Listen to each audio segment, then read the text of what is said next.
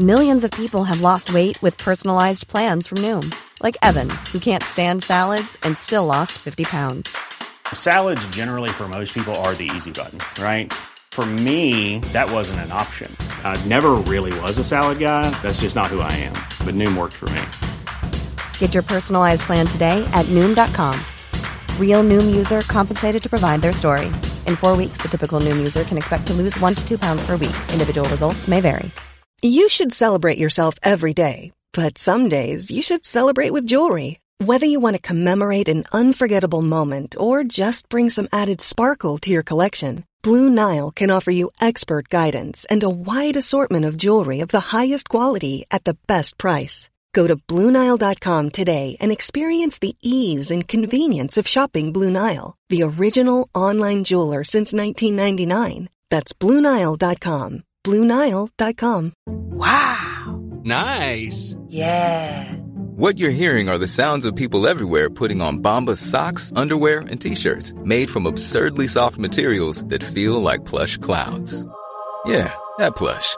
And the best part? For every item you purchase, Bombas donates another to someone facing homelessness. Bombas. Big comfort for everyone. Go to bombas.com slash ACAST and use code ACAST for 20% off your first purchase. That's bombas.com slash ACAST. Code ACAST.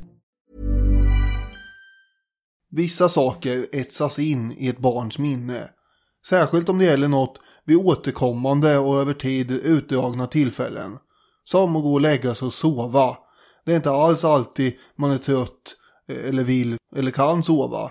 Det här kan vara svårt att förstå för den som är född och uppvuxen med internet och telefoner som mer eller mindre är datorer. Eller uppvuxen med datorer generellt för den delen. För det är ju bara att hålla på med det i så fall, tills man somnar. Men före internets tid och datorernas genombrott så kunde man också visserligen som åttaåring läsa serietidningar för att slå ihjäl lite tid. Men om man är hos morfar och mormor vid Lönsboda då och redan har läst allt, inklusive mammas svartvita fantomentidningar från 60-talet, då blir sånt som sitter på väggarna intressant att titta på. Och ovanför sängen fanns en rad affischer med olika ljusa motiv. Under oräkneliga kvällar har det sista jag sett innan jag somnat varit de här affischerna och det första jag sett när jag vaknat. Än idag kan jag se dem framför mig. Inte förrän ganska nyligen har jag vetat vad de har kallats och inte heller har jag ägnat särskilt mycket tankemöda på konstnären. Men motiven föreställer i alla fall en stängd grind framför en laggård med ett gäng hönor i gräset bredvid. Den hette Grinden. En annan föreställer människor som fiskar vid en sjö i bakgrunden och i förgrunden en flicka som står och spanar vid ett bord fullt av kräfter. Den hette kräftfångst visade det sig. En annan är ett vardagsrum med en sovande hund på golvet som heter Lathörnet. Så där kan man hålla på och räkna upp flera stycken. Morfar och mormor, de var ganska mainstream som under 1900-talet smitt införskaffade sådana här Carl Larsson-kopior av allehanda varianter. Jag själv, kanske på något mystiskt sätt betingad och hjärntvättad av Carl Larsson-material i barndomen, kastade mig för något år sedan på en loppis över en bunt tallrikar med bonderomantiska motiv. Faktiskt också i Lönsboda. Som uppvuxen i jordbrukarmiljö med tydliga laggårdsminnen av lukter från djur och ängar blev jag direkt förtjust i tallrikarna. Utan att ens hinna reflektera särskilt noga över att motiven var Carl Larsson-aktiga hade jag plötsligt köpt sex stycken, varav fem av dem kom för målningar i boken Spadarvet där jordbruksarbete i sekelskiftet 1900 skildras. Det är tröskning, potatisplockning, rågskärning och vallning av djur som är några exempel. Det är något med Carl Larssons idyll som är fängslande och det är väl därför som man ännu idag, 100 år efter hans död, kan träffa på människor som inte är helt lastgamla men som i barndomen stirrade på affischer med hans målningar tills de somnade och som alltjämt äter frukost på tallrikar med hans motiv. Idag pratar vi om konstnären Carl Larsson som har format det svenska samhället både fysiskt och mentalt.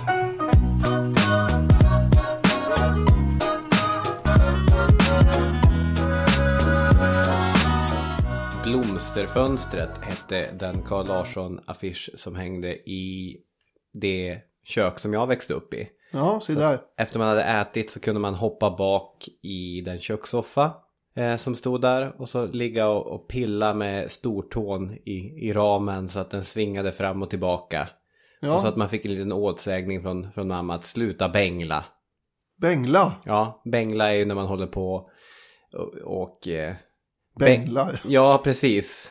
Man är och leker eller trixar eller m- man leker med elden på ett litet onödigt sätt. Där ser du. Du har ju också eh, Carl Larsson-minnen från barndomen. Precis. Och du som har det heter ju Robin Olofsson för övrigt. Ja, det stämmer. Ja, och det här är historiepodden. Ja, Det vet du eftersom du har sett att det stod där när du tryckte igång det här avsnittet. Eh, jag heter Daniel och eh, Carl Larsson, vem var det egentligen då? mm. Vi ska väl dra lite, lite bakgrund och eh, uppväxt. Det här kommer ju inte bli ett komplett eh, biografiavsnitt riktigt. Vi kommer Nej, ju dra igenom eh, det mesta men... Eh, Det här är ju en av de personerna som det har skrivits absolut mest om man- genom svensk historia. Man blir mörkrädd, bara man tänker på... Alltså man skulle behöva väldigt mycket tid för att gå igenom alla biografier som skrivs om honom. Och, Ja, precis. Och självbiografier och också. själv med, ja. Jag har dessutom tagit på mig att yxa in en hel del om Karin Larssons liv i det här avsnittet också. Så att det är Just det. ett, det. är ett rejält eh, omfång. Han föds 1853 i Gamla stan, Prästgatan 78. I ett Stockholm som är fruktansvärt fattigt och där koleran går. Överlag tänker jag att man kan se på Carl Larsson när han senare tänker tillbaka på sin uppväxt hur han odlar ett kontrasternas perspektiv på sitt eget liv. Han ser vissa saker som avgrundsmörka, det är den stränga fadern och det är fattigdomen som ställs mot det ljuset som fanns i hans liv, den ömma modern eller den gången han fick en julklapp av en soldat, han fick en liten eh, begravningskaramell av en soldat en julafton. Det var ju väldigt vänligt. Mormoderns berättelser. Ja, hon var lite av en sagotant va? Mm. Men pappan var ju kanske inte den mest ansvarsfulla herrn riktigt. Det var en mycket barsk man. Mm. Han jobbar väl med lite av varje. Och eh, ska ha skadat sig i någon kvarnolycka har jag hört. Och det blir man ju inte muntrare av. I ett citat från eh, populär historia som jag förmodar kommer från Carl Larssons eh, självbiografi. Just det, jag heter självbiografin. Just det. Eh, så var Carl Larssons pappa en tungsint man med stickande ögon och hetskt temperament. Mm. Mamman var ju tvätterska och en eh, gladare själ som sagt. Mm. Men när hon var och jobba och när pappan också var och jobba så låste de ju in eh, lille Karl helt enkelt i hemmet. Bara pang, här ska det vara. Idag hade de fått någon nämnd på sig. Mm, så är det. Det är en av skillnaderna mellan Gamla stan på 1850-talet och Gamla stan och Stockholm och Sverige i största allmänhet. Jo, en av Idag. många. Men han var ju inte den som satt där och hade tråkigt direkt. Utan han kunde roa sig själv. Bland annat tycker att det är påhittigt och han hittar en sax och går loss på pappans eh, mycket mödosamt ihopsamlade böcker som han hade, hans kära boksamling. Och så klipper Karl ut en massa roliga figurer av det där. Mm, Annars höll han ju på att rita så fort han fick tag på eh, papper och penna. precis. Jag tycker det finns något fascinerande med att människor som Carl Larsson, som sagt född 1853, eller för den delen Carl Eld, som är en av de svenska, en av de största svenska skulptörerna, han är född 1873. Att man kan klättra från enkel bakgrund, för bägge de kom från typisk arbetarbakgrund. Som sagt, Carl Larssons mamma är tvätterska, Carl Eld, om jag kommer ihåg rätt, så är hans pappa gruvarbetare. Och att man kan bli så uppburna konstnärer, slå igenom på det sättet i ett samhälle där förvisso social rörlighet hade börjat bli mer möjlig, men där det fortfarande fasen inte var lätt. Nej, han hade ju bestämt sig för att han skulle eh, lyckas med det här ju. Mm. Och han är ju väldigt eh, driftig och, och kreativ förstås. Precis, och man kan också se lite grann hur tiderna har förändrats. Alltså i fallet Carl Larsson upptäcktes i fattigskolan att han hade talang. Och den här talangen, om man nu vill vara så här lagd att sånt där, det finns i generna, det går i arv. Det, det är ju väldigt mycket hårt arbete såklart också. Men på moderns sida så fanns det konstnärlighet. Till exempel så hade morfadern målat dekorationer i arvfurstens palats. Och i slottet, minsann. Men eh, han kunde inte klättra längre än dekorationsmålare. Nu vet inte jag hur begåvad han egentligen var. Nej. Men eh, där tog det stopp för honom. Karl sattes i Konstakademins förberedande avdelning kallad Principalskolan eller Principskolan. Eh, för att sedan bli insläppt i själva akademin. Just det. Vid det här laget så har de ju flyttat till Östermalm. Och då är det ju fint. Nu går det bra. Nu går det bra. Så Sim, nu är det hummer till frukost här om dagarna. Mm. Nej, Östermalm på den här tiden var inte gräddan av det hela. Utan det stället som de bodde på kallades för Laggårdslandet och eh, det var ett annat fattigt område. Mm. Och eh, Carl Larsson har skrivit att där rasade lungsoten, där rasade blodiga slagsmål, där bedrevs sjölevnad, där pekade man ut mördare och tjuvar. Det är dramatiskt. Ja, han kom in på konstakademin sa du. Mm. Han var ingen fan av den. Nej, berätta. Ja, han tyckte ju inte om eh, undervisningen. Den var ju stel och, och tråkig och, vad ska man säga, inskränkt. Mm. Men är det här någonting han säger i, i efterhand? För han kommer bli en av Konstakademins största belackare och, och ja, Ja. opponenter. Vis, visserligen, ja det kommer vi ju till här sen. Men eh, Han lyckades ju väl i skolan ändå. ja, det gjorde han men han tyckte väl tydligen att det inte var så roligt. Dessutom så blev han ju, han blev ju nekad det här resestipendiet och det kan ju förstås irritera också. Tre gånger blev han ju nekad pengar som han behövde för att åka till eh, Frankrike och fortsätta utbildas. Mm. Jag tänker att det kan vara intressant att ställa Carl Larsson mot sin bättre hälft. Den personen som kommer att lämna ett mycket viktigt bidrag till mycket av det som vi kopplar till mytbildningen kring Carl Larsson. Karin Bergö. Varför är det intressant? Jo, därför att Carl och Karins relation är intressant och de formar en för tiden mycket väl fungerande enhet. Det är nog det är kanske en överdrift att eh, dra exempel som makarna Curie. Men jag tycker ändå att det är, det är viktigt att ibland lyfta äktenskap även från historisk tid där även om eh, kvinnan och, och Karin i det här fallet fick göra stora uppoffringar ändå bägge lyckas uttrycka sig och lyckas bidra. Det är bland annat därför som jag tänker att det här är, är intressant. Karin föds 1859. Var? I Hallsberg. I en fin och välbärgad borgerlig familj. Med förstående föräldrar som uppmuntrade sina barn till att både drömma och följa dessa drömmar. Karins drömmar var att bli konstnär. Så för henne blev det, som för Karl, Konstakademin. Men det handlar alltså om två helt olika resor dit. Både ekonomi och själsligt välstånd var aspekter som påverkat dem helt olika under respektive uppväxt.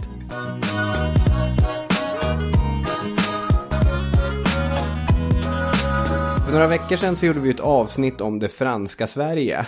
Och jag tror att det skulle gå ganska bra att föra ett övertygande resonemang om att Carl Larsson är en sentida representant för det franska Sverige.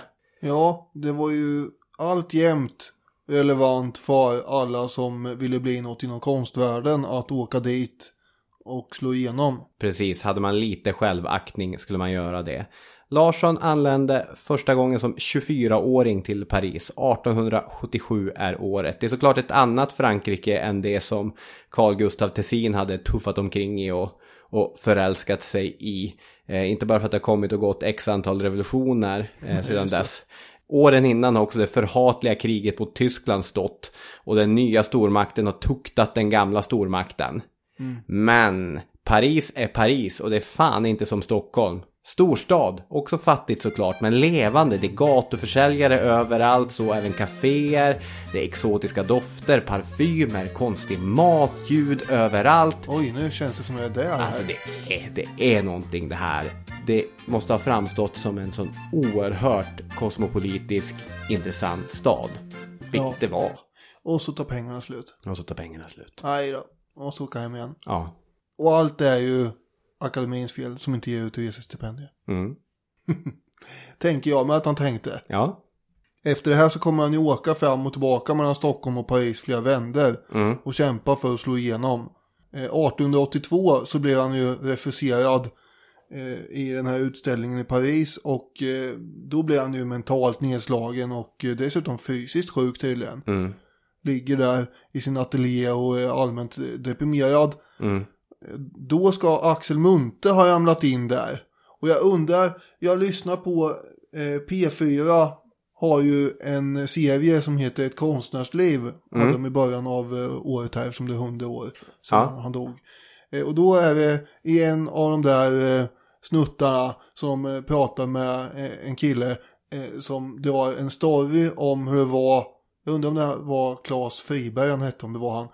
Eh, han drar en story om hur deprimerad Larsson var när han eh, gick omkring där i Paris. Han hade, han hade tänkt- slänga sig i floden helt enkelt och bara nu får det vara nog här. Men så hade han ju en peng i fickan och det var ju onödigt att kasta sig i, i sjön med... men har han peng på fickan? Ja, eh, precis. Så han gick och köpte en pannkaka istället. Eh, var ju tanken. Mm. Och då när han eh, gjorde det och, åt den där pannkakan då dök en kompis upp och avstyrde alla de här eh, självmordstankarna. Mm. Jag vet inte om det var vid det här tillfället eh, och om det var Axel Munthe. Men det passar in i den här storyn som jag drar nu. Och annars så har det hänt fler gånger kanske. Då kommer alltså Munthe in, Axel Munthe som eh, också är känd för att ha byggt en villa på Capri. Och han var läkare åt eh, drottningen Victoria eh, och sådär Mm. i Sverige. Eh, och Larsson skrev senare så här. Axel Munthe kom, trots mina protester, jag ville själv dö, inom parentes, och skrev recept för malaria. När han hade gått hittades på bordshörnan en 20 frang. Det var ju snällt av honom och tjänade som bevis på hur under isen mina vänner ansåg mig vara. Mm. Sen får man säga att Carl Larsson, han var inte ensam i alla fall, han hade vänner. Nej, han var ingen dysterkvist. Nej, för en annan person som ofta lyfts det är eh, Carl Nordström, eh, den svenska konstnären som kommer in i det rum i Montmar som Larsson hyr och säger Du ska ut till landet, ut till fåglarna, följ med till Repanemo. Ja, Är du galen? svarar Carl Larsson. Inte ett korvöre. Har han. Han slarvar lite grann med, med bruket av pronomen där. Carl Larsson har inte ett korvöre. Det behövs inte. Alltid blir någon råd om ett par månader. ja. ja det fanns ju många svenska kulturpersonligheter i Paris här som, som hängde, Det gjorde det. rullade hatt ibland. Så är det. Därför ungefär samtidigt som firma Munte och Nordström rullar omkring och försöker övertala Carl Larsson om att följa med ut på landsbygden så har vi 1882 även Karin Bergö som har åkt ut till Paris. Hon får sin vistelse där finansierad av föräldrarna. Och det är inte jättemycket pengar men det är ett bekvämt leverne och ibland har hon också råd att köpa någon liten klänning. Varje gång hon har betalat för någonting så skriver hon ett brev till sina föräldrar och så säger hon utgifterna. En styck klänning och hur mycket det har kostat. Hon var väldigt noggrann på det sättet. I hennes fall så är det Julia Bäck som kliver in eh, i Paris och säger Hörru Bergö, du ska med till Grä, eller Grez, eller hur man nu ska uttala det. Ja, det här, den här lilla byn. Namnet, det är franskt givetvis. Eftersom vi är i Frankrike. Grä, Gré, Sourloang, just det. någonting. Och eh, det ligger då sju mil söder om Paris. En eh, idyllisk liten plats med vackert landskap. Och där verkar då väldigt många, inte bara svenska konstnärssjälar, ha blivit inspirerade. Ja, först är det ju amerikaner, britter och irländare som upptäcker inom citattecken den här byn. Men Lena Rydin som har skrivit mycket om makarna Larsson påpekar att profiler som Robert Louis Stevenson och Henri Balzac alla hade hängt ute i Grès. Eh, det var en fransk lantlig idyll som nästan magnetiskt drog till sig människor som attraherades av franska lantliga idyller. Och nu har vi då placerat de här två schackpjäserna i närheten av varandra. Ja, det har vi. Det är ganska många trevliga schackpjäser som vi sätter där. Vi har också jordfräsen August Strindberg som är på plats. Ja, men han, han är ju arg som bara Strindberg kan vara.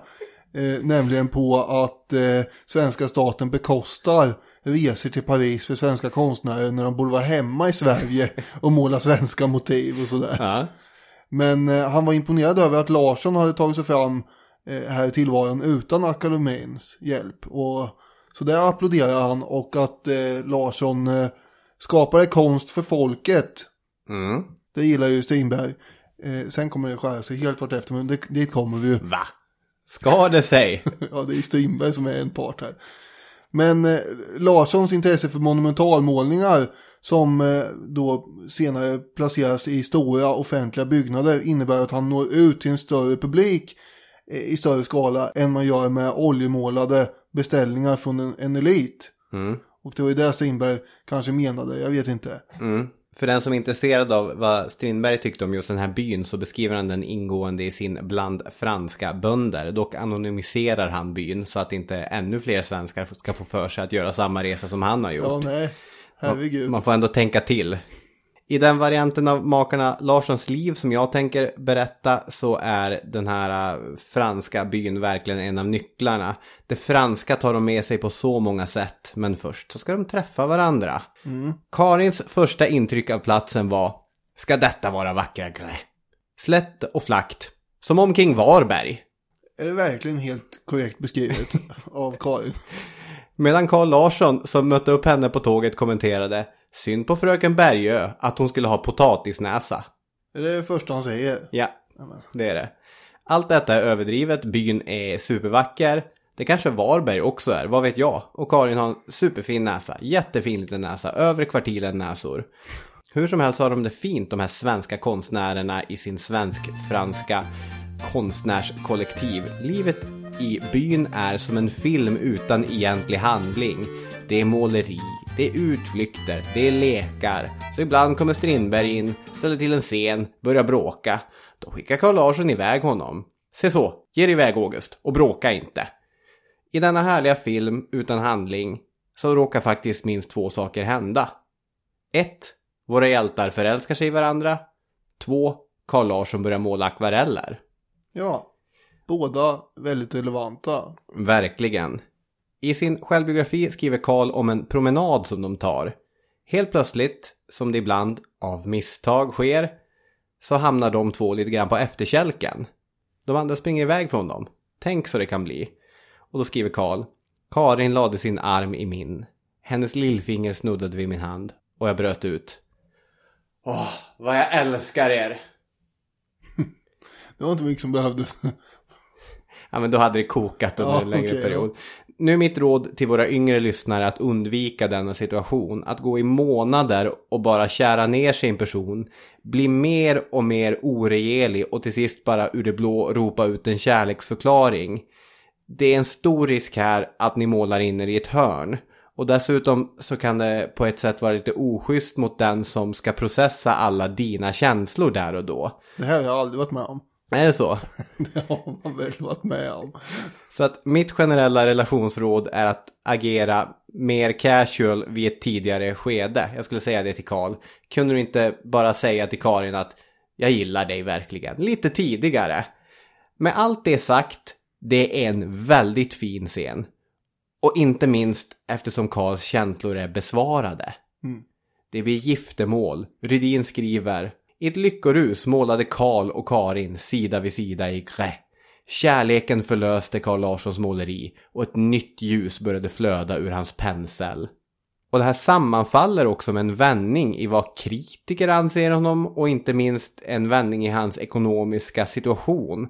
Han får en medalj vid Parissalongen, vilket var jättestort. Han börjar sälja akvareller, Nationalmuseum köper två av dem. Han börjar hitta sig själv, sin egen stil, vem han vill vara, vad han är för konstnär överhuvudtaget. Det går bra nu. Så är det. För Karin var det här också en lycklig tid. Eh, De lever kvar, om det är ett eller två år i, i Grès. De får sitt första barn, Susanne, eller Susanna tror jag det borde vara. Men det är också tidstypiskt nog slutet för hennes bana som bildkonstnär. Hon lägger undan penslarna och hennes insats för den svenska, vi kanske kan kalla det estetiken, eh, kommer få ta andra uttryck. Eh, det, det får vi återkomma till. Men nu har de träffat varandra, han har skickat brev till hennes pappa och sagt att jag älskar er dotter, jag vill gifta mig med, med er dotter. Eh, pappan har sagt du är en riktig kar. Tummen upp, kör på det här. De har haft ett stort vackert bondbröllop i den här byn. Det är, alltså det är, vilka scener. Det här låter ju nästan lika fantastiskt som när Heidenstam gifte sig på Blå Jungfrun. Ja, precis. Det var ju också riktigt sliskigt med vi- vita kostymer och grejer där Ja. vid stranden. Men de gifter sig som sagt, det är väl 1883 va? Ja, det bör stämma. Och 1885 så reser de hem igen och då har de med sig en dotter som heter Susanne. Mm. Och Larsson skriver citat att nu ska man från den härliga franska luften hem till Sverige och försöka bli inspirerad av de där förbaskade vargtänderna. Och med det menar han ju den svenska granskogen då. Mm. Och eh, det är många hemvändande Paris-svenskar som eh, ändå lyckas gestalta de svenska granskogarna och eh, annat i den svenska naturen. Ja, jag tror han koketterar lite grann där med hur fult Sverige är. Ja, det är klart. Lite hade du längtat hem ändå. Jo, det kan man ju anta. Men ändå, det var ju tydligen härligt i gräs. Mm. Eh, Bruno Liljefors är för övrigt den som är mest eh, känd som naturlandskapsmålare. Han har målat många barr. Ja, exakt. Så är det. De hade ju börjat bli lite nationalromantiskt lagda. Carl Larsson kommer ju verkligen dricka den nationalromantiska häxbrygden också. Gå all in på det där. Men till exempel han och Strindberg hade ju träffats för att äta ärtsoppa och dricka punch. Lite grann för att hylla svenskheten. Ni vet som svenskar gör. Man dricker en punch till ärtsoppan. Daniel André, historikern, eh, har skrivit i Den svenska historien del 13. När de franskt skolade målarna skulle fördjupa sig i den nordiska naturen valde de gärna ut en speciell landskapstyp åt sig, helst hemprovinsens. Därav uppstod det hembygdsmåleri som är så karaktäristiskt för den nya nationalromantiken. Den borde kanske hellre kallas provinsromantik. Typiskt var att den uppstod just när de gamla landskapen definitivt hade spelat ut sin roll och via länen med sina 1862 upprättade landsting uppgick i den nationella enheten. Just detta är 90-talsmässigt. Kärleken till det som var dömt att försvinna. Till de röda stugorna och herrgårdshusen. Till agrarsamhället och vildmarkerna. Till folklig skrock och folkliga låtar. Det är en motrörelse mot eh, industrialisering, Ja. proletarisering, urbanisering och allt sånt där.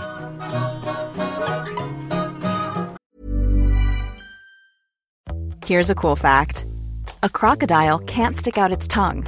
Another cool fact you can get short term health insurance for a month or just under a year in some states. United Healthcare short term insurance plans are designed for people who are between jobs, coming off their parents' plan, or turning a side hustle into a full time gig. Underwritten by Golden Rule Insurance Company, they offer flexible, budget friendly coverage with access to a nationwide network of doctors and hospitals. Get more cool facts about United Healthcare short term plans at uh1.com. Hey, I'm Ryan Reynolds. At Mint Mobile, we like to do the opposite of what Big Wireless does. They charge you a lot, we charge you a little. So naturally, when they announced they'd be raising their prices due to inflation, we decided to deflate our prices due to not hating you. That's right. We're cutting the price of Mint Unlimited from $30 a month to just $15 a month. Give it a try at mintmobile.com slash switch. $45 upfront for three months plus taxes and fees. Promo rate for new customers for limited time. Unlimited more than 40 gigabytes per month. Slows. Full terms at mintmobile.com. Even when we're on a budget, we still deserve nice things. Quince is a place to scoop up stunning high-end goods for 50 to 80% less than similar brands. They have buttery soft cashmere sweaters starting at $50, luxurious Italian leather bags, and so much more. Plus, Quince only works with factories that use safe, ethical, and responsible manufacturing. Get the high-end goods you'll love without the high price tag with Quince. Go to quince.com slash style for free shipping and 365-day returns.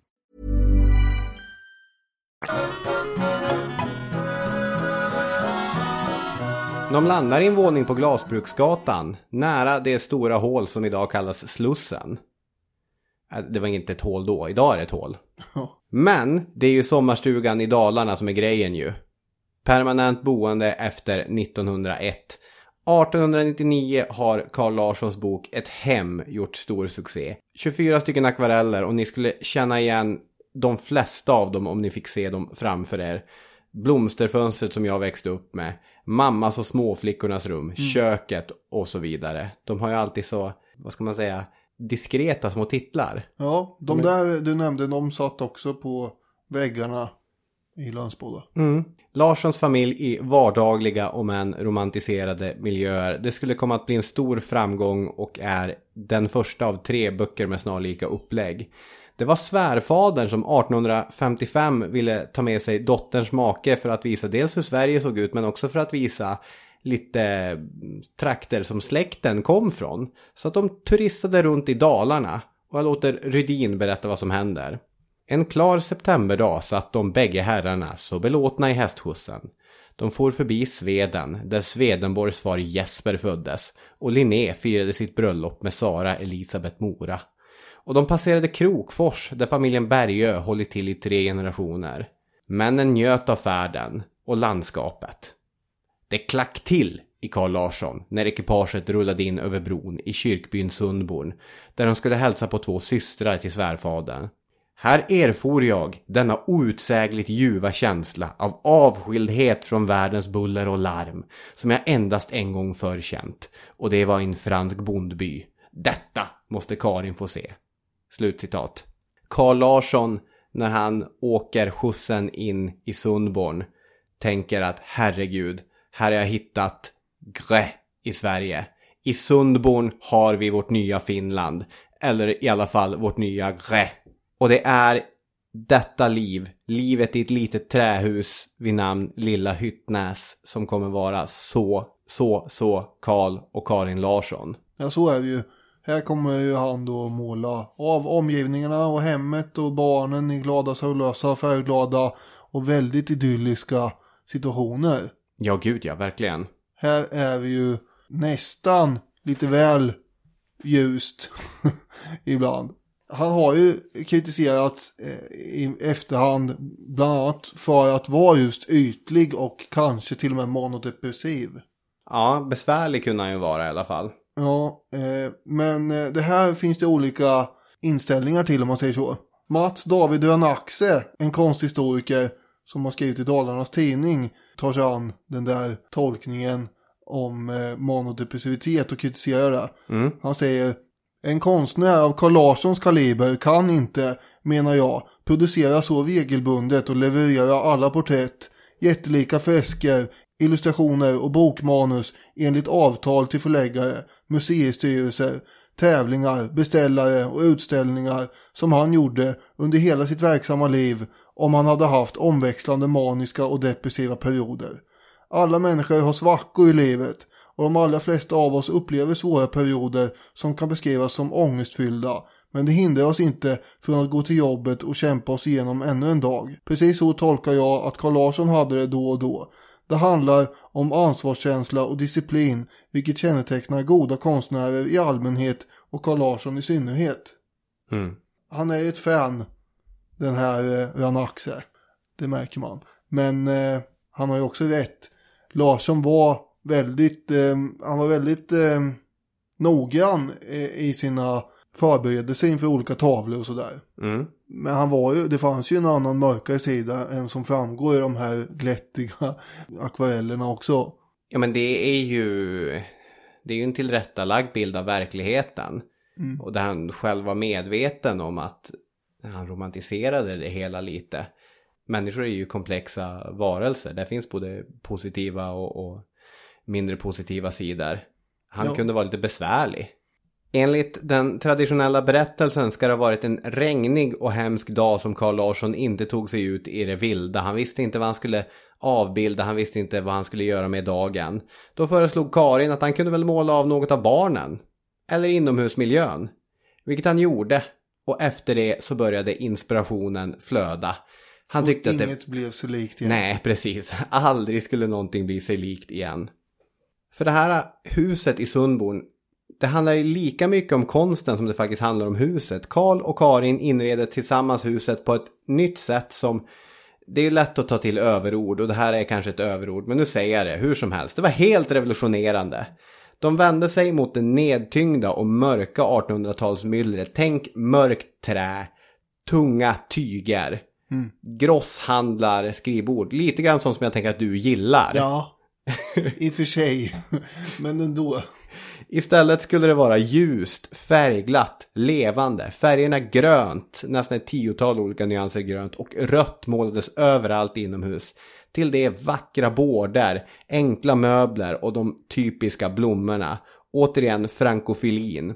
En sak de tog med sig från kontinenten var fransmännens djupa beundran för blommor. Karin drev upp dem i drivbänk och sen skapade hon blomsterarrangemang i vaser och krukor. Karl i sin tur älskade att måla av blommor. Och barn! Tur då att han fick så många barn och att det fanns så mycket blommor. Men han var dessutom medveten om vad det var som de gjorde med det här. Han skriver Det är resultatet av detta pysslande med stugan jag nu i bild vill visa för er andra. Av vilka somliga har större stugor än jag har och somliga endast luftslott. Det är icke med den fåfänga avsikten att visa bara hur jag har det. Utan det är därför att jag inbillar mig härvidlag har gått så förståndigt tillväga så att jag tror det rent av kan tjäna till. Uff. Ska jag våga att säga ut det till ett föredöme, nu är det sagt, för många vilka känner behov av att på ett trevligt sätt ordna sitt hem. Han vet att de är ett föredöme, han vet att det här är ett nytt sätt att inreda sina hem. Och det är ju genom de här äh, akvarellerna och det här hemmet som också Karins pionjärskap har bevarats. Inte bara för att de tillsammans inredde det mest kända svenska konstnärshemmet genom alla tider och inte bara genom blommorna. Utan Karin Larsson hon designade enkla och funktionella möbler som låg 40 eller 50 år före sin tid. Det finns till exempel en gungstol som är ett, det ser ut som en funkismöbel. Eh, men det här är då från eh, tidigt 1900-tal. De mönster, de textilmönster som hon gjorde vid vävstolen är också ofta helt otroliga. Och det är ju som textilkonstnär hon har lyfts fram från 1980-talet och framåt. Eh, Så här skriver Rydin i sin bok om Karin Larsson. När Karin exponeras är det ofta med beklagandet att hon inte fick förverkliga sig själv som målare. Som måleriet var den enda konstarten. Med den säkra och tränade blick som hon fick genom sin konstnärsutbildning blev hon vår första designer i modern mening. Hon var en självständig, humoristisk personlighet som aldrig tappade sitt realistiska småstadsperspektiv och som trots att hon hade en krävande kar och massa barn skapade ett eget skapande liv där hon blommade ut som en djärv och egensinnig konstnär. Hon skriver alltså kort sagt tycker inte synd om Karin Larsson, beundrar vad hon åstadkom istället. Ja, det låter väl rimligt. Men det är verkligen genom den här inredningen och genom de här akvarellerna av barnen inomhus i olika rum. För akvarellerna, nu har vi sagt det hundra gånger, men de är romantiserade. Färgerna blir lite laid back. De är lite svalare. I verkligheten var det ganska starka pigment. Och det finns en berättelse i en av Rydins böcker om en brittisk designer som har sett akvarellen och byggt hela sin livsgärning kring det. Och så sen när hon äntligen åker och kollar på huset i Sundborn så tycker hon inte att det är så fint. Wow, vilken stark röd färg. Jaha. Det var djärvt. Ja, just det. Allt är inte riktigt så som det framställs nu. Nej, precis. Utöver den här inredningen med blommorna och med, med allt det här ljusa som vi verkligen kopplar till ett svenskt lantliv idag skulle jag säga. Så är ju också de här högtiderna som man avbildar någonting som har gjort stort avtryck. Du nämnde kräftskivan i inledningen. Kräftfångst. Ja, precis. Och där visas ju en kräftskiva. Vilket var en superborgerlig sak som absolut inte de svenska breda lagren hade hållit på med. En. Men så tittar man på de där Carl Larsson-bilderna och tänkte att det där ser trevligt ut. Vi kanske ska börja med en kräftskiva. Hans bilder av julfirande har också varit oerhört styrande för svenska idéer om vad ett julfirande bör vara. Så tillsammans med Anders Zorns svenska Lucia-firande kan man alltså påstå att en liten krets av svenska 1800-talskonstnärer helt har bestämt vilka högtider vi ska fira och hur. Ja, det blir ju tongivande för hela den svenska borgerlighetens livsstil det här. Alltså det behöver inte se ut som en herrgård hemma längre, utan det kan vara hemtrevligt. Det är det som spelar roll. Och eh, många av de här målningarna, de ges ju som sagt ut i böcker. Och sen under 1900-talet så blir ju eh, de här målningarna själva en del av heminredningen i form av affischer som jag sa innan. Och eh, de hamnar på väggar som i Lönsboda. och eh, pepparkaksburkar och almanackor och tallrikar och allt möjligt. Man kan väl säga att Karl och Karin Larsson har format synen på det tidiga 1900-talet och att de inredde folkhemmet lite grann under resten av 1900-talet sen. Ja, verkligen. Det är inte många man kommer hitta genom den svenska konst och designhistorien som har haft ett större genomslag. Du var inne på att eh, det finns några, det är lite att dra långt till sin spets kanske och påstå att det är Zorn och Larsson och gänget som har bestämt vilka, vilka högtider vi ska fira. Men de har ju satt någon form av, eh, vad ska man säga, norm för hur det ska se ut och hur det borde vara och så. Den här målningen julaftonen som du pratade om, om Larsson, den tycker jag är, den är ju fantastisk. Jag, blir, ju- jag vill ju dyka in i den och bo i den tavlan. Och det är ju en norm för, har ju blivit lite grann, hur en svensk jul ska vara Ja. också.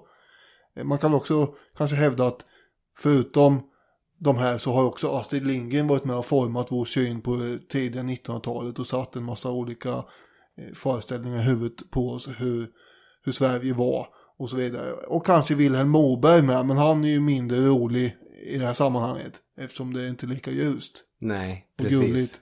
Göran Hägg, Mm. han skriver att succén för de här målningarna, de satte ju som sagt normen för hur ett svenskt hem skulle vara.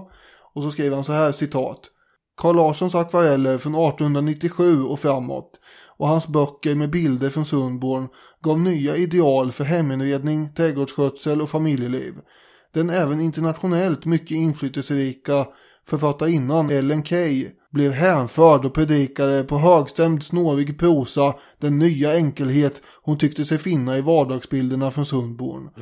Hans ömsom vardagsnaiva, ömsom nationalromantiska bilder med formförebilder i fransk symbolism, engelsk pre-rafaelism och tysk jugend. Men det har som sagt blivit typiskt svenska. Till den grad att vi inte inser att den sorts natur och familjeidyll de avbildar knappt funnits före hans tid.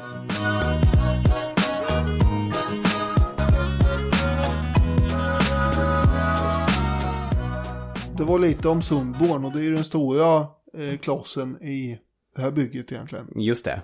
Men det har hänt lite annat också. Larsson och hans eh, konstnärskompis Ernst Josefsson. När de kommer hem från eh, Paris där i eh, mitten på 1880-talet. Så bildar de ju konstnärsförbundet som de kallar det. Och det här består då av, eh, ja det är uppåt 80 konstnärer som eh, opponerar sig mot den skandalöst inskränkta och föråldrade undervisningen på konstakademin. Som de Just tycker. det. Mm. Den var ganska traditionell, ganska klassisk till sin eh, form. Ja, dock kommer ju Larsson lämna den här sammanslutningen redan 1891. Han tyckte inte att den var riktigt radikal nog. Nej, det hade blivit en tyrannisk snobbinstitution det här också tyckte han. Men han hade mycket här, idéer om eh, att konst inte skulle vara snobbigt samtidigt som han tyckte att han var Sveriges bästa konstnär, vilket i sin tur, det kanske är två stycken idéer som är svåra att eh, binda ihop. Men till exempel så respekterade han japanerna, jag ska prata lite mer om det här sen, men han respekterade japanerna för han menade att alla japaner hade ett konstsinne eh, som var så utvecklat att det var inte bara för en liten upplyst minoritet. Nej, just det. Han eh, hade ju också ryckt ihop med Josefsson. Och det kan också ha hjälpt till att han inte vill vara med i den här organisationen, Konstnärsförbundet längre. Han hade kritiserat Josefssons eh, målning Strömkaren. Som föreställer Näcken som spelar fiol. Just det, känd tavla. Ja, verkligen. Eh, Näcken är ju naken. Och eh, det gjorde att det här var ganska skandalöst på den där tiden. Det var prins Eugen som fick köpa tavlan till slut. För det var ingen annan som vågade befatta Ja, den sig hänger ju ute på Valdemarsudde ja. Ja. Det här var ju då långt före, eller långt är det inte, utan det är ju, kan man säga, trendsättande i Josefsson här i det här fallet. Men han är ju före Zorns nakna kullor. Mm. För sen kommer det bli inte särskilt skandalöst att må- måla naket längre. Just det. Jag sa ju innan att han var inne på det här med monumentalmåleri. Mm. I enorma eh, stora tavlor det handlar om då, eller målningar. Mm. Och Nationalmuseet hade ju utlyst en tävling om vem som skulle få göra målningarna i museets trapphall. Mm. Under slutet på 1800-talet. Och Larsson han hade ju redan som grabb i folkskolan vallat runt i de här lokalerna på invigningen 1866. Och tittat på de här stora väggarna där det i framtiden skulle komma någon slags målning. Oj vad spännande det kan det vara.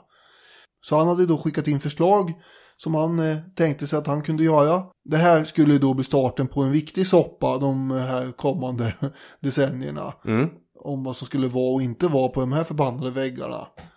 Det fanns nämligen en väggmålningsnämnd som är väldigt hattande och petig i eh, allt det här. Det skulle kunna måla ner förståndet på vem som helst.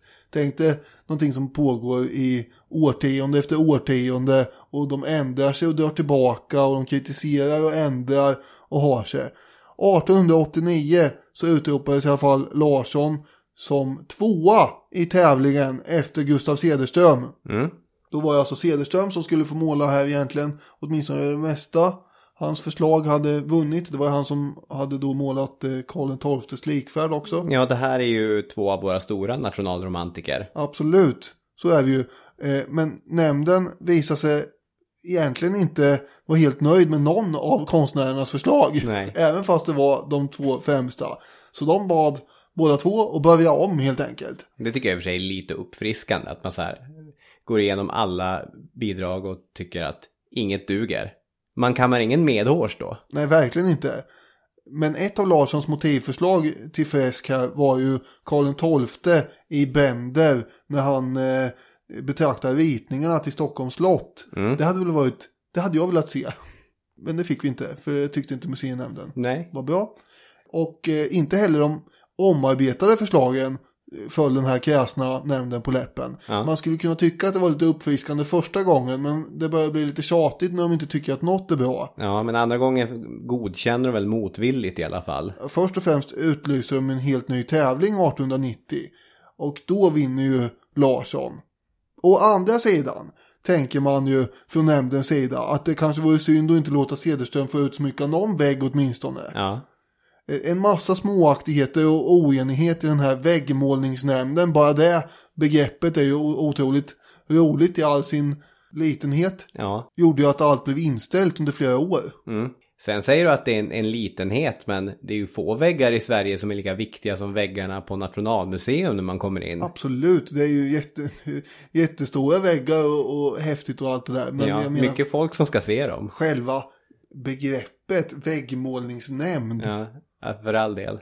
Jag kan inte låta bli att tycka att det är lite, det är något smått över det här att de ska hålla på och vara eh, så fina i kanten så att de gnäller på allting hela tiden. 1896 kunde i alla fall Larsson sätta igång och börja. Eh, och det gör han under sommaren då. Ett energiskt och hektiskt målande blir det. Och eh, när målningarna i trapphallen, den nedre trapphallen, äntligen är klara, ja då vill nämnden inte godkänna dem. Nej. De säger att du måste ändra på det här Larsson, kan man tänka sig. Eh, Men det ville inte Larsson. Han vägrade och så menar han att ni har ju redan godkänt de här en gång. Det menar de att det hade de inte alls eh, och eh, tänkte inte göra det heller. Däremot när det visade sig att den stora konstnären vägrade att ändra på någonting så kunde de tänka sig att använda ordet antaga de här målningarna för att använda så starka ord som godkänna efter att de hade gjort invändningar. Det tänkte de inte göra. Nej. Men de antog i alla fall. Det är viktigt med ord. Här, ja. Målningarna i över trapphallen, de blev inte direkt mindre kontroversiella. Nej. Gustav Vasas intåg i Stockholm är är ju den, Ja, det är den i ögonfallen, det är den man ser när man kommer in där. Den har vi pratat om tidigare också när vi pratade om bilden av Gustav Vasa. ja, För han får ju en eh, för tiden typiskt eh, guldlockig frisyr. just det, den unge blonde Vasa här på vit häst. Och soldater i släptåg som marscherar in i det befriade Stockholm i procession. Det är vajande fanor och girlanger och mjuka pastellfärger. Väldigt glättig och ljus eh, uppsluppenhet kan man säga. Ska det verkligen vara så här? Eh, någon annan som säger då, eh, som är förståsigpåare. Det här är ju för tusan hakar den mest allvarstyngda och avgörande stunden någonsin. Ja. Alla kategorier. Sverige blir befriat. Och så ser det ut som att det är något slags glättigt kalas. här, Där hjälten påminner om en pojkspoling. Ja. Nej, det, hela den här grejen är intressant. I Det den är för mycket fluff helt enkelt.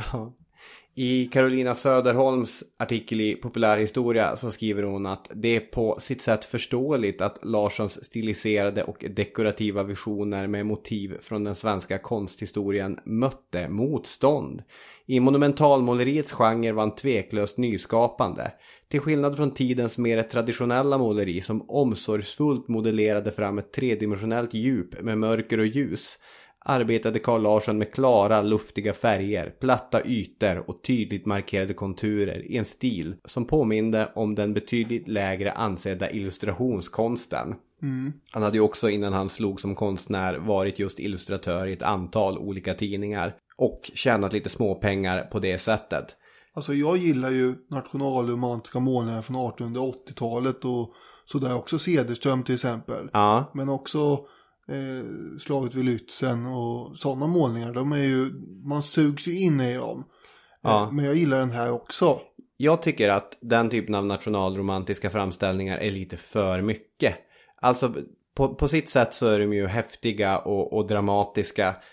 Men det, Det är är som... mycket dramatik. Ja men det är som en gräddbulle med extra allt.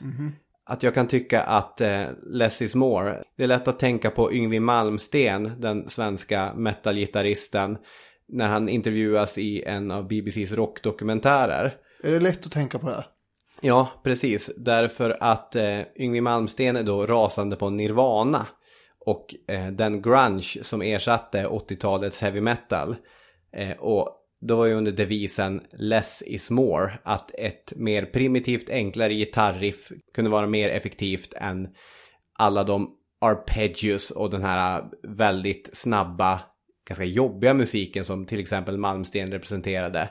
Och då sitter Malmsten och säger Less is more. How can less be more? More is more. och på samma sätt tänker jag att Cederström tyckte att mer är mer också. Ja, men det är ju en känsla i de där målningarna i alla fall med blickar och ansiktsuttryck och som eh, den här historikern skrev med mörker och ljus och, och sånt där. Ja, Jag tycker det är, eh, det är eh, häftiga grejer och det, problemet var att den här nämnden också gärna hade velat ha det så antagligen. Men det här är ju inte 1880-tal, det här är ju 1908 Ja. och det är Larsson som har gjort målningen och han är ju emot den här förlegade, eller vad man ska säga, Mm. konstakademins eh, varianter. mm, precis. Alltså han har ganska intressant stil, vilket eh, man tänker inte så mycket på när man ser akvarellerna, för de är ju så, man har ju sett dem så många gånger att Eh, de är, det där är ju Carl Larsson, så ser ju Carl Larssons värld ut. Men när Gustav Vasa som en historisk aktör kommer in i Carl Larssons värld, då uppstår ju någonting intressant. För det har drag av impressionism i de här ljusa färgerna men utan att allt flyter ihop. Det har skarpa svarta konturer. Det är realistiskt visst men egentligen inte. Det har ett djup men inte jättemycket djup och både motiven, människorna och färgerna är idealiserade. Det påminner faktiskt en hel del om hur skickliga seriekonstnärer tecknar serietidningar idag. Eh, på ett intressant sätt. Han var också djupt inspirerad av de japanska träsnitten, vilket är verkligen någonting som man kan se och känna igen. I sin självbiografi så skriver han Som artist är Japan mitt fosterland. Hos oss europeer är konsten något uppskruvat, ansträngt och snobbigt. Hos dem är konstsinnet allmänt och ger ett smakfullt snitt åt allt vad de göra. Och i framförallt hans kraftfulla linjeföring tycker jag man ser någonting av det japanska. Ja, men jag gillar de här grejerna. Jag, gillar Gustav Vasas intåg i, i Stockholm 1523. Även om det är, det, det är nästan historieförfalskning så romantiserad som den är. Men Ja, problemet var att den inte var tillräckligt eh, romantiserad tyckte ju kritikerna. Och eh, den här eh, ständige sekreteraren i Svenska Akademin, ja, han var ett fan. Det var han ju inte. Han sa till och med, mycket fick Gustav Vasa lida av upproriska undersåtar, av sina barn med mera. Ska han nu ytterligare behöva lida genom att bli målad av Carl Larsson? Mm, Nej, han var ju inte en fan direkt, Carl David av Wirsén. just det. Men det var, fanns ju ändå de som tyckte att den här Gustav Vasas intåg var väldigt bra som sagt. Mm, I jämförelse med Maidvinter Blot. just det. Som ingen tyckte var bra. Nej. För det blev ju ännu värre.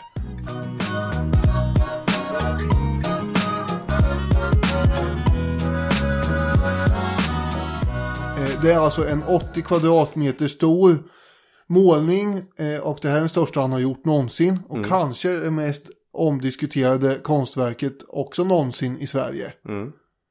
Det föreställer då en hednisk kung som låter offra sig själv. Den nakne kungen pekar på sin hals där bödeln då ska sticka in dolken. Samtidigt som en överste präst håller upp en bägare eh, i mitten av bilden. Det här är då löst baserat på Snorre Sturlasons berättelser om någon hednisk kung eh, i eh, ja, Uppsala eh, hedna tempel. Det kommer från Adam och Bremen Mm. från början och redan där börjar det bli lite snårigt om det här verkligen har hänt. Det är på väldigt lösa boliner. Ja, det är det. Eh, Men å andra sidan så är inte Carl Larsson ute efter att eh, gestalta alltid historisk korrekthet. Och som vi var inne på förut angående historisk korrekthet så var kanske inte de an- andra nationalromantiska målningarna heller helt korrekta. Just det, Karl XIIs likfärd såg inte ut så. Brandskattningen av Visby, den såg inte ut så. Ja, det är mycket som inte såg och ut så så. vidare. Men vad man menar här är väl kanske då att det här inte ens har ägt rum. Nej. Det är mycket kritik som, ja det är en ren proteststorm mot Larssons eh, måleri här. Med Midvinterblot. Mm. Och man tycker att den är osmaklig. Dessutom har han ju tagit på sig att göra det här helt själv. Han har inte fått i uppdrag av Nationalmuseet att den här målningen ska göras. Eller att den ska finnas på samma våning som Gustav Vasa-målningen. Utan det är bara han som har tänkt att det ska jag göra och så ska det bli en bra kontrast mot den ljusa och glättiga, eller man ska säga, Gustav Vasa-målningen. Så han, eh, han håller på med det själv på lediga stunder. Det tycker jag är ganska fascinerande också. Ja, verkligen. Dock så refuseras ju den här målningen 1916 och eh, man bestämmer på Nationalmuseet att det här ska vi absolut inte ha. Nej, de köper inte in den. Den är väldigt länge i privat ägo i, i Japan under många år. Det är först på 2000-talet som Nationalmuseum har köpt in den. Ja, på 1990-talet. Ja, okej. Men det är i modern historia som man har tagit och köpt in den. Ja, eh, jag såg en eh, liten eh, film på sex minuter på SVT Play. Där, eller film och film, det är mest en bild på den här målningen. Och så är det Bengt Lagerqvist som berättar den här tavlans historia. Och det är Mm. ganska intressant. Jag har också ett citat från Carl Johan Malmberg i SvD här. Apropå att eh, den här kungen som pekar på halsen och ska bli offrad. Att det är egentligen Carl Larsson själv på sätt och vis kanske. Mhm. Den måste tolkas som en storslagen teatral självbekännelse. Framställningen av ännu en persona, konstnären, inte som clownen eller idyllikern, utan som offer, stolt och lidande. Här gör han sig till hednakonung och Jesus på en och samma gång. Att vara konstnär sker med livet som insats. Man riskerar att bli offentligt avrättad. I målningen sker det bokstavligt. I Larssons liv skedde det symboliskt. Och det var ju lite symboliskt för efter det här så tappade ju Larsson helt sugen på att måla när, och sådär när han blev refuserad av Nationalmuseet. Han har själv skrivit att Midvinterblotets öde knäckte mig. Med dov vrede erkänner jag detta. Så det är ju sorgligt. Ja, på sitt sätt.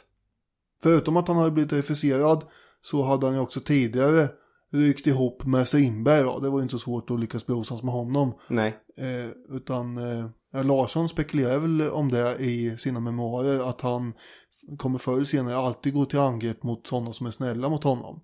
För att det ligger, det ligger i Strindberg att göra så. Ja. Eh, I det här fallet så hade de ju glidit ifrån varandra ganska mycket rent socialt och politiskt. Mm. Får man ju säga. Strindberg tyckte att Larsson var en falsk hycklare. Eh, som sprang överklassens ärenden och så vidare. Medan Larsson, han ville väl förstås bli erkänd och uppskattad för det han gjorde. Och sånt där begrepp jag så aldrig Strindberg på. Riktigt. Samtidigt var ju Larsson förstås en eh, hyllare av kungamakt och eh, fosterland på ett sätt som Strindberg inte alls var. Nej, han var lite mer konventionell, lite mer konservativ i det avseendet. Ja. Han, till exempel så stödde han ju både bondetåget 1914 Mm. och för den delen tog gärna på sig uppdrag att måla till exempel Gustav II Adolf. I ett eh, helt kapitel i boken En ny blå bok av Strindberg 1908 så har han ju eh, kritiserar han ju helt skamlöst eh, Larsson. Kapitlet heter Hoppljugna karaktärer. Mm. Han namnger ju inte Larsson men alla som är lite insatta förstår att det är Larsson det handlar om. Ja. Och det är ganska elakt och det där tog ju, tog ju hårt på Carl Larsson.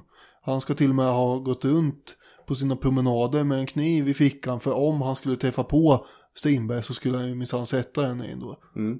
Säger han i sina memoarer åtminstone. Ja.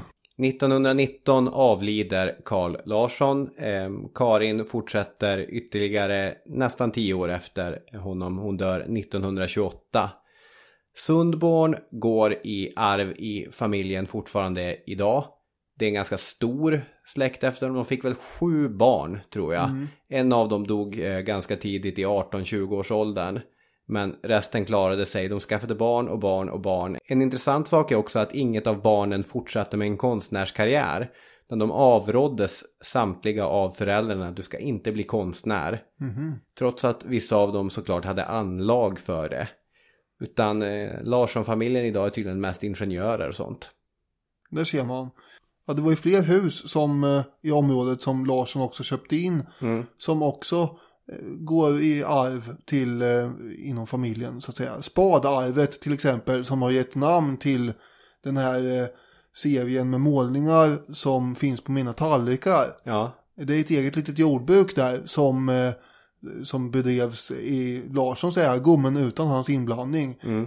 Återigen i den här P4-serien så får man höra ett litet stycke om när någon berättar att eh, Larsson var ute och knallade där och så mötte han en piga som var ute och valla kor och så frågar han jaha ja vems kor kan detta vara?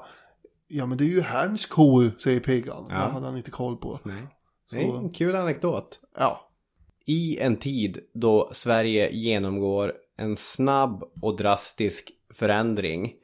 I en tid då vi blir ett modernt land, ett urbaniserat land, ett industrialiserat land och allt sånt där. Så finns det få personer som på samma sätt hjälper till att genom att blicka bakåt forma någonting helt nytt. Carl Larsson och Karin Larssons konstnärskap och eh, deras eh, design Och inredningsstil. Ja, precis. Deras inredningsstil, hans akvareller och så vidare. Det är ju imponerande, inte bara för att de var väldigt begåvade människor utan också för att som konstnär, det är inte lätt att få det enorma genomslag i breda folklager som de decennium efter decennium har åtnjutit. Och det skapar en sinnebild av vad Sverige är på något sätt. Ja. De här eh, målningarna av hemmet och barnen och sånt där. Just det. Det är det som imponerar mig allra mest med Carl Larsson, att han älskade att måla när det sprang omkring sju småbarn runt omkring honom. Själv har jag super, super svårt att läsa om det är en mygga som surrar i rummet. ja, men det är, det, jag är hemsk om min sambo till exempel slår igång tvn och börjar skicka blickar. Svårt att läsa nu. Ja. Skapande som pågår här. Och därmed har vi pratat om Carl Larsson 100 år efter att han dog. Han dog i januari, men eh, vi, vi är lite efter här. Ja, det har tagit oss några månader att eh, processa Ja. bortgången och nu är vi redo att tända ett ljus. Hör du Daniel, tack så mycket för den här veckan. Ja, tack så mycket själv. Ja, har vi outat för våra lyssnare vad sommarföljetongen kommer handla om nu? Det kanske vi har. Nu när du säger det så kommer vi väl göra det om inte annat. Ja, jag tror det. Det ser jag jättemycket fram emot, för det är det jag ska göra. Nu är vi hemma hos mig och det börjar lida mot kväll. Eh, Jag ska sätta mig ner och läsa om det andra puniska kriget. Däremot så kommer ett annat avsnitt innan dess så att ni vet det. Ja, ja, ja, men det är, det är den stora sommarföljetongen. Absolut. The, the Grand Slam Final Big Dog Just det. och allt. Det ser vi fram emot. Hej! Hej hej.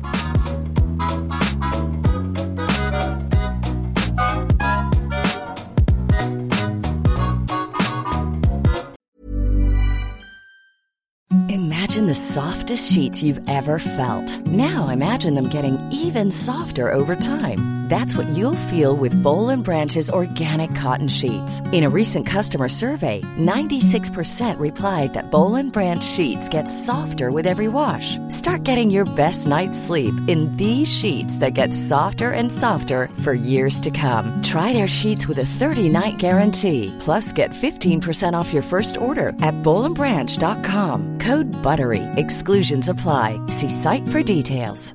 Even when we're on a budget, we still deserve nice things. Quince is a place to scoop up stunning high-end goods for 50 to 80% less than similar brands. They have buttery soft cashmere sweaters starting at $50, luxurious Italian leather bags, and so much more. Plus, Quince only works with factories that use safe, ethical, and responsible manufacturing. Get the high-end goods you'll love without the high price tag with Quince. Go to quince.com slash style for free shipping and 365-day returns. Hey, it's Paige DeSorbo from Giggly Squad. High quality fashion without the price tag. Say hello to Quince. I'm snagging high-end essentials like cozy cashmere sweaters, sleek leather jackets, fine jewelry, and so much more. With Quince being 50 to 80% less than similar brands. And they partner with factories that prioritize safe, ethical, and responsible manufacturing. I love that. Luxury quality within reach. Go to quince.com slash style to get free shipping and 365 day returns on your next order. Quince.com slash style.